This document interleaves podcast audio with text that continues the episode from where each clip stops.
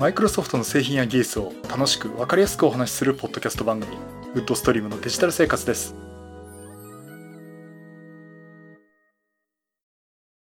第566回目の配信になります。お届けしますのは木沢です。よろしくお願いします。はい第566回目になります。この配信はクラウドファンディングキャンファイアのコミュニティにより皆様のご支援いただいて配信しております。安成さん、ホワイトカラーさんはじめ合計10名の方にご支援いただいております。ありがとうございます。ご支援の内容に関しましては、この番組ウェブサイト、windows-podcast.com でご案内しております。もしご協力いただけるでしたらよろしくお願いします。また、リスナーの皆さんとのコミュニケーション場としてチャットサイト Discord にサーバーを開設しております。こちらは、ポッドキャスト番組、電気アウォーカーと共同運用しております。よかったら参加してみてください。Discord サーバーの URL は番組ウェブサイトにリンク貼ってあります。はい、ということで566回目になります。えー、ななんかね、声の調子とか喉の送信が悪いみたいで、ちょっと聞き苦しいとこあるかもしれませんが、ご容赦ください。クラウドファンディングの1名、あの、ご支援いただいている方がね、新たに来ていただきまして、本当にありがとうございます。あの、もう皆さんのおかげでね、あの、このサーバー代だとか、いろんな機材とか、まあ、維持できてですね、番組を維持できております。ありがとうございます。えっ、と、なんかちょっと相変わらず忙しい状況は続いてるんですが、えっ、ー、と、年明け早々ですね、ちょっと出張してきまして、まあ、泊まりかけの出張でね、まあ、このご時世に出張という、これ来週になったらね、ちょっといろいろ社内手続きが大変なことになったと思うんですが、まあそんな状況で行ってきまして、たくさん重なって仕事があるうちの一つが片付いたと。うん、まあ、例えばですね、上限の鬼を一人やっつけたっていう状況で、もう今どっと疲れてるっていうところとほっとしてるのと、まあ、あの、今日日曜日なんですけどね。明日月曜日休みで、また火曜日からまた忙しくなるなっていう状況です。まあなんかね、あの、落ち着いたらとかね、えー、言うことはよく言うんですけどね、これはなかなか落ち着かないんで、もうこの状態を維持して、なんとか楽しく過ごせる方法ないかなっていうふうに最近思うようにしています。まああの、ちょっとね、緊急事態宣言が出たりしてですね、まあ皆さん大変な状況だと思います。あの、テレワークの推進とかっていう話もね、また出てますんで、出てますけども、私の場合は、テレワークというですね、サーバーとか機材とかがですね、会社にあるんで、まあそっちの対応とかいろいろあってですね、まあいろいろちょっと詳しい話は言えないんですけど、家の中だけで仕事っていうのがね、ちょっとできない状況でしてね。まあそういう方は結構おられると思うんですが、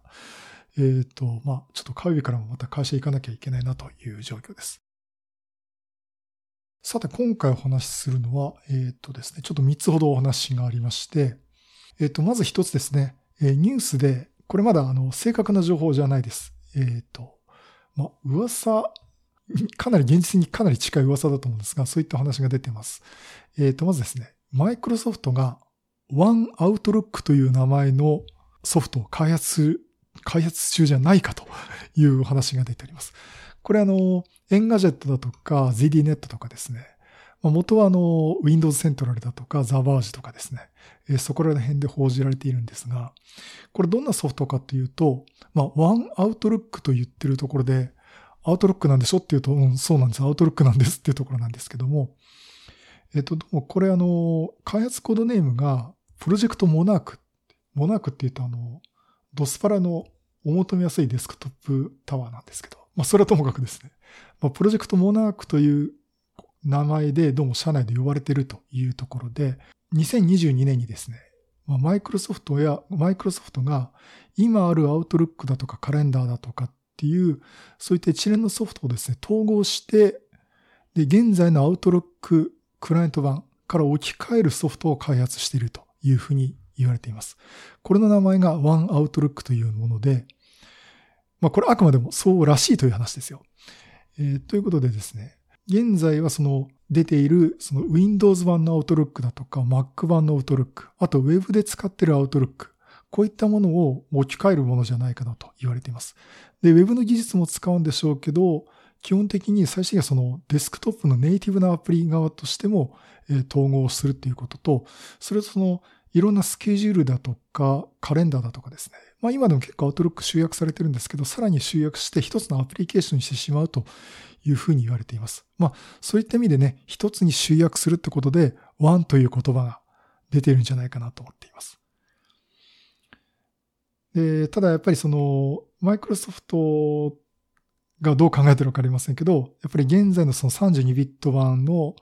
アプリケーションの置き換えとをしたいんでしょうけど、なかなかこれ置き換えって厳しいですね。私も会社でアウトロック使ってますけども、これを全部置き換えっていうと、またいろいろと移行に時間とかもかかると思いますんで、まあ、なかなか容易ではないっていうことで段階的に行われるんじゃないかなというふうに言われています。まあ、仕事で主に使うソフトなんでね、あんまりあの、見、見たくないっていうかね、あの、見るとちょっと仕事を思い出してしまうってとこもあるんですが、まあ実際はなんだかんだで私もメインの、えー、メールアドレスっていうのは、あの、outlook.com の、えー、メールアドレスをメインにしてますので、まあ、あの、普段からアウトロックはよく使ってます。あの、ウェブ版のアウトロックで見たりとか、あと、Windows 10メールを使ったりとか、あとはもう実際 Office 365の、じゃない、Microsoft 365のアウトロックのクライアントソフトですね。これも入れて使っています。うん、そうだね。結構、私の場合は、アウトロックは、講師ともに使っていますね。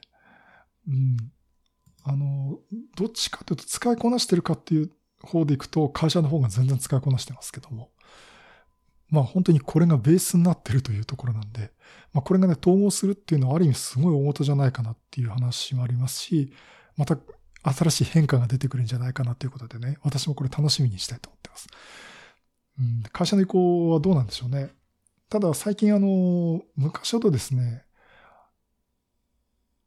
あの、何年も経ってから適用ってことなくなったんですよね。あの、私の会社のマシンも Windows では 20H1 ですしね。うん。多分、また半年ぐらいしたら 20H2 とか入れさせてくれるんじゃないかな。まあ、あの、降りてくるんじゃないか。ダブルサスでね、降りてくるんじゃないかなと思いますけど。まあそういった状況もありありますんで、まあそれもやっぱり、あの、マイクロソフト365のシステム配下になってるんで、そこらのバージョンアップとかがね、割とこう迅速にできるようになってきてるんで、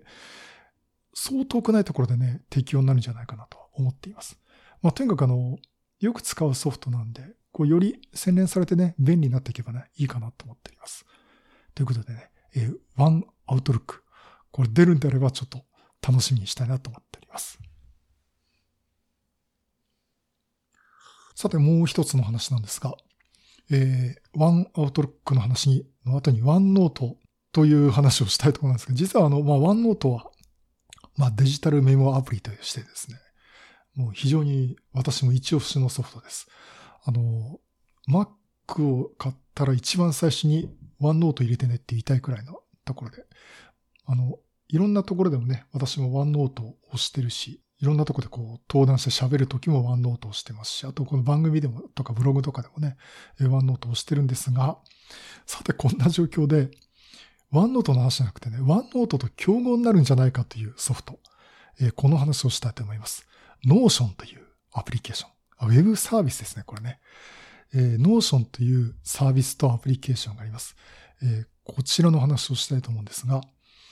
これあの、ウェブのメモアプリです。ですから、 OneNote とか Evernote とかと競合するものになります。あの、例えば OneNote が出た時にね、これ、もうずいぶん昔の話ですけど、 Evernote との競合ですっていうふうにね、マイクロソフトの方が言っていました。まあ、そんぐらいこう意識して、やっぱりすごくメモツールとしてはこういったウェブ上にも記録できるメモアプリとかウェブアプリケーション、ウェブサービスですね。というのは重要視されてるんですが、ここでですね、 Notion という新しいものが出てきました。で、これ私も知らなかったんですが、もう随分ね、半年ぐらい前にから出てて、結構あの、iPad とかね、Mac の内容を話してる YouTuber の方もね、平岡さんの YouTube の とか私もよく見てるんですけど、あのドレスコードっていうね、YouTube チャンネルあります。すごくね、わかりやすいんですよ。平岡さんのという方なんですけど。まあ私ももうチャンネル登録していつも見てるんですけども、この広岡さんも去年の5月頃にもう話をしてるものでして、すごく便利だよって話もあったのと、えっと、なんで私がこの話したかっていうとですね、Facebook のお友達になっている、えっと、元マイクロソフトの社員の方、えー、その方がですね、やっぱりマイクロソフト時代にワンノートすごく押してて、十何年使ってるって。私もだから十何年になると思うんですけどね。その私が、くら替えしようかと思ってるくらいすごいですっていうところで、えー、Notion という、えー、アプリをお話をされてました。で、やっぱりね、基本的にこの Notion というのは、えっ、ー、と、notion.so もしくは Notion notion で、これで検索していただくともうウェブサイトがすぐ出てきます。ドドメインが notion.so っていうドメインですね。で、これはその、まあ、OneNote、Evernote とかに、えー、ウェブでログインして書き込めて、かつ Mac だ、Windows だ、iOS だっていう、えー、アプリケーションも出てるというものです。だから完全にね、Outlook とね、競合するものなんですが、これ非常に面白いのが、まあ、新しい、新しく出たっていうところもあるんで、えー、すごく洗練されたところもあるんですけども、単なるメモアプリとかじゃなくて、いろんなものが多彩な表現とかですね、入力ができるんですね。例えばメモはもちろん入りますし、あと日記を書くこともできる。つまりカレンダーに同期させて何かを書くこともできます。あとはですね、えっ、ー、と、これボードっていう機能があって、お仕事リストの進捗状況というのがあらかじめそういうテンプレートがいろんなのが用意されてるんですね。で、入力ができる。例えばこのお仕事リストっていうのは、えっ、と、こういうお仕事あります。で、中身はこういう内容です。誰が担当しています。進捗状況はどうですっていうのがテンプレートとして用意されてるんですね。で、それを用意して入力していくと、こうボードにあの、まあ、なんていうんですかね、ポストイットで貼るみたいにペタペタと、えー、進捗状況が貼ってあって、えー、保留あ、まだ開始前、開始後、処理中とかね、保留とかね、そういったふうにカテゴリー分けして表示してくれたりとか、いうことができます。あと、ま、さっき言いました日記をつけたりっていう、もちろんその日付に連動した形で日記をつけたりとかですね。で、従来ワンノートとかエヴァノートでも使ってるようなメモもできます。で、中には、あの、箇条書きしたりとか、そういったあの、まあ、ワンノートにはありますけども、文節の変、あの、扱いとかですね。まあ、そういったあの、文章を整形する機能も入っています。で、実際それ自分でコマンドで手で打つこともできますんで、うん、ちょっと使ってみたところね、すごく手で打つところもあると分かりやすいし、メニューで個人でマウスクリックして操作するっていうのもあって、これすごくね、操作性はいいし、なんか使ってて面白いと思います。まあ新しいっていうのもあるんですけどね。で、もちろんこう写真を貼り付けたりっていうこともできます。あとね、何よりもこれすごいなと思ったのが、えー、ぜひですね、これはワンノートの方、意識して実装してほしいなっていうところなんですが、データベースの機能があるんですね。データベースって言うとすぐこう SQL サーバーだとかね、思いついちゃったから、ちょっとこう、敷居が高いなと思ってしまうんですが、リスト化、例えばこういった項目をあるフォーマットでリスト化して、それをデータベースで、として登録してしまうっていうことができて、例えばその項目がありますね。まあ、例えばですね、じゃあ私の欲しいものリストっていうのを作ったとします。なんてものが欲しいですか？それはどこのメーカーのものですか？あと、ジャンルは何ですか？パソコン、カメラ、デジタルガジェット、日用品、食べ物とかね、そんなような決めたりとか、あとこれ値段はいくらですかとか、あとはその販売元の URL をすぐクリックして買えるように URL を貼っとくとかね、そういったこう、決まった項目とあると思います。それをね、こう表形式にしてデータベース化してくれるという機能があります。これがね、すごい便利なんですよ。うん、と試しには私あの欲しいものリストっていうのを作ってみたんですけども、例えばそのテキストで入れるものだとか、あと数字、例えば言った値段だとかですね、数字で入れたりとかっていう項目っていうのを自分でどんどんメニューから選んで追加できるんですね。で、あとはリストから選ぶもの。だからさっきあの、お仕事リスト、まあ、 ToDo リストみたいのもリストから選ぶっていうと決められたメンバーから選ぶっていうことができたりとかですね。例えばその今の欲しいものリストで言うと、まあ、カメラ、写真を選ぶとかね、パソコン関係を選ぶっていうジャンルを決めたりとか、ということもできますし、あと、複数ある中から選ぶとか、そういったこともできます。で、そういった形でデータベース化した後にですね、この内容をフィルターにかけて、特定の項目を抽出する。例えばパソコン関係の欲しいものリストだけを出すとかね。もしくは、ソートする。例えば値段の順でソートするとかですね。まあ、そんな機能がついています。ですから、ちょっとしたデータベースが、機能が入ってるっていうのがありまして、これを見るとね、ちょっとこれワンノートやエヴァノートよりいいかもっていう。まあエヴァノートほとんど私使ってませんけど、うん、これはなんかいいなっていうふうに思っています。もちろんその数字が入るんで、その数字の合計だとかですね、平均値とかね、個数とかね、えー、そういったこともね、集計できたりします。で、さらにこれが、えー、これプランによるんですけども、チームで何人かのチームで共有して行う。さっきのお仕事リストなんかもそうですよね。だから少人数だと思うんですが、そのチームで組んで情報を共有する。だから、そのメモを書くってところのウィキみたいな形で情報共有の、例えばいろんな情報共有の、なんていうんですかね、資料はここにありますとかね、使用者はここにありますっていうことをメモ書いたりとかリンク貼ったりとか、そういったことを共有したりもできます。あとは一般公開もできますんで、だからウェブ公開的なところもできるんでね。例えば、まあ、やり方によっちゃそのブログとか日記というのを公開するっていうこともできます。というところでね、ちょっとその、一歩また違う視点からのウェブのメモアプリというところで、Notion というソフトがあります。で、これがそのウェブベースでも使えますし、えー、Windows 版もありますし、Mac 版もありますし、iOS 版もあります。で、えー、Windows 版を入れたり、あとは Mac では、Mac 版まで入れてないか、その、ウェブでね、あの、実際 Safari で入力してみたりとか、あとは iPhone とか iPad とか、それぞれのアプリケーションありますね。あのね、iPad のアプリですね。よくできてます。うん。iPad で使うのが一番おすすめかもしれませんね。うん。そういったところもちゃんと用意されてますんで、まあ、Android もあると思いますけどね。OneNote と同様に、いつでもどんどんデバイスからも使えるっていう、すごく便利なソフトです。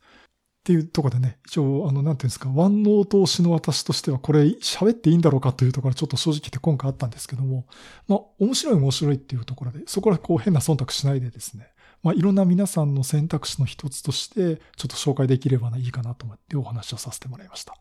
で、こちらですね、あの、基本的に有料サービスなんですが、無料でもね、結構使えます。あの、メモとか、そのレベルでしたら、ほぼ無制限に使うことができます。で、例えばね、写真とかファイルとかのアップロードできるファイルサイズ。これは無料版では5メガバイトまで。あとはチームで共有できるって言ったのもありますけども、チームの構成できないんですが、5人まではゲストで呼んで共有できるとかね。それがまあ5人までだとかですね。まあそういった制限があるのが無料版です。ですからちょっと個人でメモで使ってる分でしたら、例えばファイルとか貼り付けたりしなければ、無料版でずっと使えると思います。で、さらに、えー、有料版ですね、パーソナルプランっていうのがあります。で、こちらをですね、えっ、ー、と、ファイルサイズ、先ほど 5MB って言いましたけど、今回はパーソナルプランになるとファイルサイズ無制限になります。あと、編集の来歴が見れたりとかですね。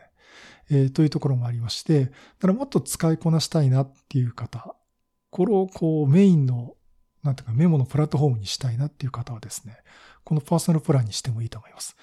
えっ、ー、と、これ日本円でどうなんだろうな。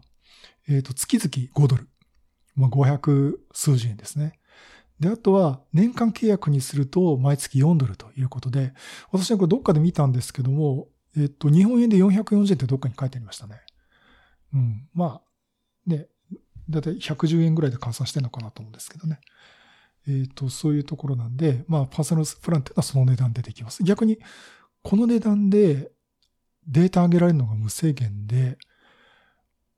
もう使いたい放題だっていう意味では、これ、まあ500円かそこら、まあね、400円とかだったら結構いいんじゃないかなと思います。そしてあの、チームで使うっていう場合は、えー、月8ドル。880円かな。わかんないですけどね。えー、というところで、まあ一応ドル建てで支払うみたいなんですけどね。えー、そういった、えー、ものがあります。まあそんなところで、この Notion、ちょっと面白いな。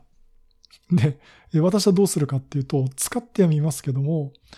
ワンノートがですね、とても、とても、とてもすごい膨大な情報量になってるんで、こっから引っ越しするわけにいかねえなっていうところが正直あるんで、うん、ちょっと部分的にはこっちいろいろお試しはしたいなと思ってますけども、えとりあえず私はワンノートの方はメインで使っていこうかと思ってます。ただ、この機能の豊富さとか、ものが新しいってとこのいろんな面白い仕組みとか見ると、これからデジタルメモアプリ使ってみたい、ウェブサービス使ってみたいなって方は、選択の、選択肢の一つとしてはちょっと考えてもいいかなと思います。えー、ということでね、一応、この番組の性格上、一押しは OneNote ですけども、このノート、 Notion っていうのも面白いかなということで紹介させていただきました。さて、ではもう一つですね。今回もじゃあま、また Windows 10ネタでいきます。えー、え Windows 10。今、インサイダープレビューってことでね、えー、21H1、多分来年の4月5、あ、来年じゃ、今年の4月5月に出るであろう新しいバージョンのテスト版が繰り広げられています。で、私もね、えー、今、いわゆるデブチャンネルっていうことで、開発者版でいろいろこう、新しいレビジョン、ビルドをですね、入れて、えー、試しているところなんですが、えー、現在の新しい、えー、リビルドがですね、Windows 10のビルド21286というものになります。で、ここにね、あの、新しい機能がいくつか入っておりまして、その中にですね、面白いのが、タスクバー、タスクトレイのところに、ニュースとか、あと興味のある内容、まあ、インタレストシングスっていう感じがですね、えー、そういったものを表示する機能が、えー、つきます。で、これがその 21H1 で搭載されるかどうかわからないんですが、これマイクロソフトのですね、Windows Blogs の Announcing Windows 10 Insider Preview Build 21286という記事の中で、このビルド21286の特徴として Introducing News and Interests on the Taskbar という、この私のいつも流暢な英語で喋っちゃいましたけど、こういったタイトルで、あの、ニュースとか興味の引く内容をタスクバーで表示してくれますというものが新しく追加されています。で、ここでその天気だとかですね、そこら辺までタスクバーに出てるっていう、えー、状況です。で、そこをクリックすると、ニュースだとか、興味の引く内容とかですね、株価だとかっていうのが表示されるというのになってます。まあ、ある意味だから、アクションリストみたいなとこにもなるのかなと思いますけどね。で、その、まあ、マイクロソフトとしては、そういったそのニュースとかっていうのをちょっと見るたびに、いちいちその作業の手を止めてウェブブラウザを開くんじゃなくて、すぐパッと見て元の作業にパッと戻れるというところで、タスクバーのとこに置きましたということなんですが、かえって気になってアクセスしちゃいませんかね？そんな感じするんですけども。で、あの、私の方の仮想マシンではですね、あの、ビルド21286もすでに、今、すでにとか、今入れまして、で、この機能を試そうかなと思ったらですね、今んとここの機能はテスト版で、米国、カナダ、英国、オーストラリア、インドのみのリリースということになっております。ということで、例によって日本は置いてきぼりというところなんでね。まあこれ正式リリースになったら、またこれ日本語で対応になると思いますね。まあ基本的になんか MSN のニュースのような気がしますけどね。あの、使ってみたいなと思っています。で、今んとこそのデブチャンネルのインサイダープレビューでは、ここらのニュースとか見てどんな関心があるかっていうのを一応データを蓄積していくということと何かあればまたフィードバックハブの方でね、フィードバックしてくださいということになっています。というのがね、この新しい Windows 10のビルドに出てるんですが、実はこれ以外にもいろいろ機能がついてまして、えっ、とですね、まずあの、記憶域スペースっていう機能。これあの、私のマシンは適用してますけど、複数のディスクをレイド構成にしたりとか、あとは一つにまとめて一つの大きなディスクに見せるっていう、もう私の一番好きな機能ですけどね。例えば 256GB の SSD2 つあるんですけども、これをくっつけて理論的には 512GB の SSD にすると。これ実際私今やってます。というその記憶域スペースっていう機能があるんですが、これ従来昔ながらのコントロールパネルから出てくる Windows の設定画面だったんですけど、これがですね、モダンインターフェースになります。ということで、だから、あの、Windows のスタートボタンを押して、歯車ボタンを押して出てくる新しい Windows の設定画面ですね。こちらの方に移る予定のようです。で、実際私もこれモダンインターフェースに出てくるちょっと手前まで、え見てみましたけど。まあ、あの、仮想環境用なんでね、あなたのマシンには該当するディスクありませんって出てきて先進めなかったんですが、まあ、この記憶域スペースというのもいずれこのモダンインターフェース側の、記憶域スペースの設定画面も、いずれモダンインターフェース側に移っていくというところになります。それともう一つですね、ディスク関係のコマンドラインの新しいコマンドができました。ディスクユーセージっていう、えー、コマンドなんですね。で、これどういうのかっていうとですね、あの、ドライブ上のどのホルダーにどれだけの領域を消費してるか、どんな容量を食ってるかっていうのをリストでバッと出してくれる機能ですね。これ欲しかったんですね。今までなくて、まあパワーシェルで組んだりだとか、まあそういったフリーソフトを使ってたっていうのがあるんですけども、これがですね、ディスクの Windows の標準機能として Disk Usage っていうコマンドが出てきます。で、例えば、ある DA フォルダーの配下といっても、例えば 1,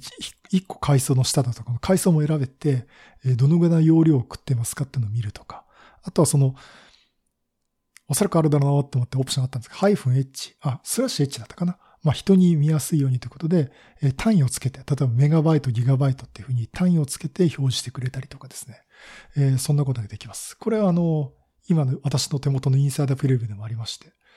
これはね、欲しかったっていうかね、標準でつけてくれるっていうのは嬉しいですね。うん、これどれだけディスク食ってんだよ、ど、どこに食ってんだよっていうのはよくあるんですよね。だちょっとこれはね、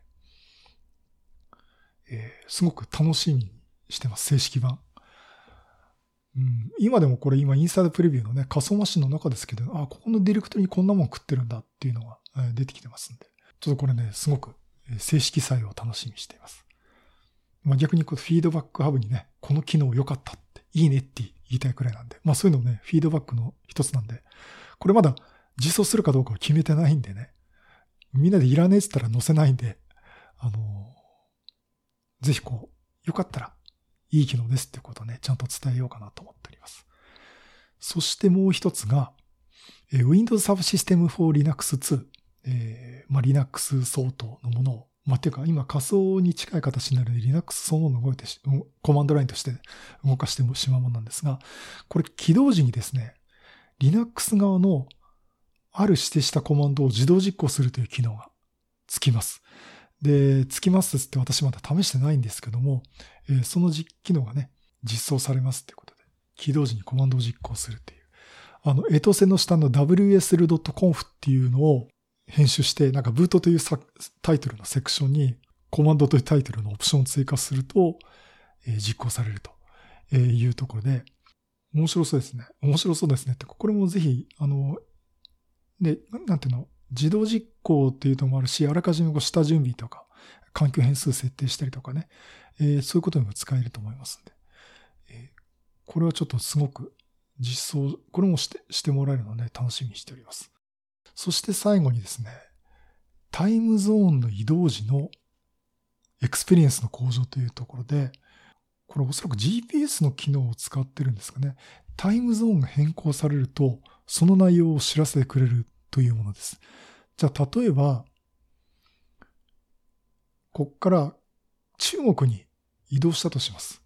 で、1時間ずれてますよね。時差があります。そうすると、中国に入りました。あ、韓国でも、あれ？あ、そうか。韓国はそうじゃないか。中国に入ると1時間ずれるんで、中国のそのタイムゾーンに入ったところで、1時間タイムゾーンずれましたよと。変わりましたよってことを Windows 側が知らせてくれるというものです。まあ、ですからどうなんでしょうね。あの、飛行機に乗って北京空港に着いてパソコン広げたら、あとまず、まず、まずか移動途中でもタイムゾーン変わったよってことをね、知らせてくれたりとかあると思いますんで。まあ、あの、海外行く方、まあ、まあそういう方は慣れてると思うんでね、いちいち気にしないかもしれませんけど、まあそういったことを知らせてくれるという機能もつくというところで、なんかいろいろとこう、機能がね、機能がね、少しずつ追加されていくんで、まあ、これがそのまま実装されるとね、この今年の春出る 21H、21H1 っていうのは面白いものになっていくんじゃないかなと思ってます。まあね、今回話題になったそのタスクバーにニュース機能とか関心のある情報を出してくれるっていうのが、えどのぐらい出してくれるのかと。え中には邪魔だからいらないって方もいると思いますけどね。うん。どうなんだろうな。これも、私意外と気が散っちゃってなんかもしれませんね。あの、私はね、今、ウェブブラウザで Microsoft Edge 使ってますけども、タブだけ開くと、MSN のニュースサイトが表示されるんですね。乃木坂46の誰々がどうしたなんてこう出てくると、そこのリンクついクリックしたって、いやいや違う。これ、今からやろうとするのはこれじゃないんだっていうことと、他のことに集中しない、できないっていうこともあるんで。まあ、よしあしではあるんですけども、パッと見て、すぐパッとに仕事に戻りたいって方にいいかなと思ってます。まあ、まあそういった機能も、えー、あるっていうところでね、今度のバージョンアップ。あの、なんていうか、品質的なバージョンアップとか、セキュリティ的なバージョンアップじゃなくて、機能的なバージョンアップもありますねこれからもちょっとお話をしていきたいと思っておりますし、この春にね、どんな形で、どれが採用されるのかなっていう、え、ところをね、ちょっと見ていきたいなと思っています。まあ、個人的にはいいなと思った機能は、フィードバックアップで良かったと。いい機能だよと。載せてね、次のバージョンでっていうところね、きちんと言いたいなと思っています。まあそういう意味でね、ディスクユーセージコマンドはね、これ使いたいな と思っております。はい、えー、ということでね、えー、Windows 10、インサイダープレビュー、ビルド21286の新機能、えー、特にね、このタスクバーにニュース機能がつくという話をさせていただきました。はい、第566回は、マイクロソフトが新しいソフト、One Outlook を開発じゃないかという話と、デジタルメモアプリ Notion の話と Windows 10 Insider Preview Build 21286の新機能についてお話をさせていただきました。いや、よかったよかった。今週もお話ができまして。あとね、なんか最近興味のある機能としては、あの、マイクロソフト MVP のね、Azure の MVP の片倉さんって方がおられるんですね。えー、ちなみにあの、私と同い年みたいなんですけど、それも別にどうだっていいんですけど。えっ、ー、と、まあ、Azure 関係非常にもう本当詳しい方で、もうプロでしてね。えー、いろんな話を聞かせてもらってて、えー、っとね、最近も、あの、お話、興味持ったのが、ストリームデッキっていうあの、スイッチャーのデバイスがあるんですよね。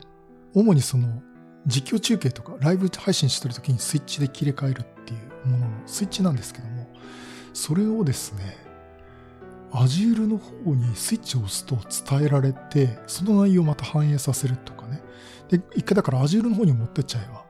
いろんなとこに IoT 含めて情報をまた伝達できるんですよね。えー、というのでね、あの、ストリームデッキを買って、で、ボタンを押すとその機能がいろいろ回り回って LINE に連絡が行くとかね、えー、そんな機能を試してみましたっていうのをね、えー、ブログで書かれてました。こちらのサイトがですね、えー、KTKR 雑記というタイトルで、えー、URL がですね、https コロンスラッシュスラッシュ雑記 zakki.nya-n.net、というね、サイトなんですが、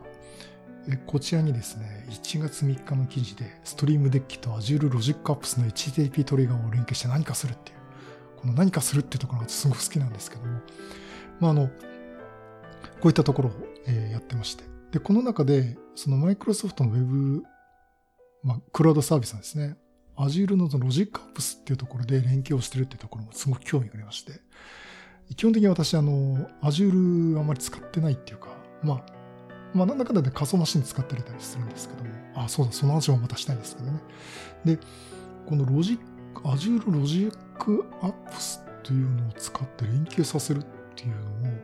これノンコーディングでやってるんですよね。うん。だからちょっとこういうところはすごく面白いなと思って、えー、私もちょっと Azure やってみようかなと。いや、やってるんですけども、こういったところも突っ込んでやってみようかなと思ってます。他にもですね、この片倉さんの記事では、えー、私の一押しののシノロジーのナスですね。これと Azure を連携させるとかね。えー、そういったところもやっておりまして、えー、とすごく面白いです。あの、ぜひその、Azure ってあまり触れてないっていう方も、こんないろんなことができるんだ。いろんなことをね、試したことを書いてますんで、これぜひね、皆さん見ていただくといいかなと思っております。というのがね、ちょっと最近、私興味持ってるとこなんで、もう今年はちょっとこれ私もやってみたいなと。まあ、あの、大体宣言するとやらないんですけどね。あのまあ、こういったの含めてちょっと楽しいことしてみたいなと思っております。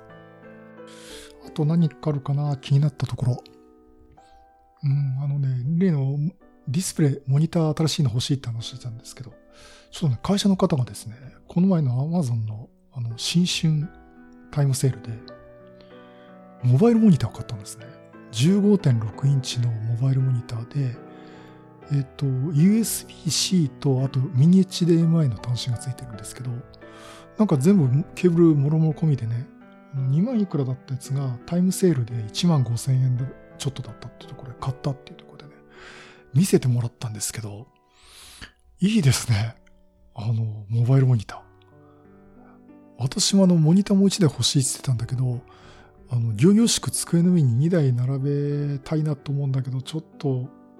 また、せっかくこう綺麗に片付けたのにどうしようかなってところあったんですけど、必要な時だけ出すとかね、えー、いうことを考えると、これすごくいいなと思いました。で、あの、何よりもですね、USB-C だけで、あの、モニター表示できるんですね。だから私の場合 MacBook Pro ですけども、その方は USB-C の Windows マシンとかで持ってるんですけど、実際直でつないで電源供給も含めて線一本つなぐできるんだっていうところをお話しいただきました。えー、これなら欲しいな。だったら Amazon のセル逃しちゃったなってところでね。また、あの、どっかのタイミングで買えるか、ちょっと、そんなに高くなければね、えー、買うのも入れ考えてもいいかなと思ってま。あ、あれなんですよね。ATEM mini Pro の配信の時のサブモニターだとか、ちょっとこう、モニタリングしたいので、もう一台欲しいなってところがあったんで。で、だったら今のメインで使ってる23インチ、23.8インチのモニターをサブにしてメインに31.5インチの 4K のモニター買おうかなっていう話をね、してたんですけどね。うん、まあちょっと場所の絡みもあるんでね、あのモバイルモニターいいかなというのもちょっと思ってしまいました。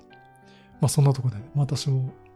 またいろいろこう物欲は止まることないんですけどね、こちらも検討してみたいなと思っております。はい、そういうことでまたいろいろネタを詰めてお話したいと思います。またよろしくお願いします。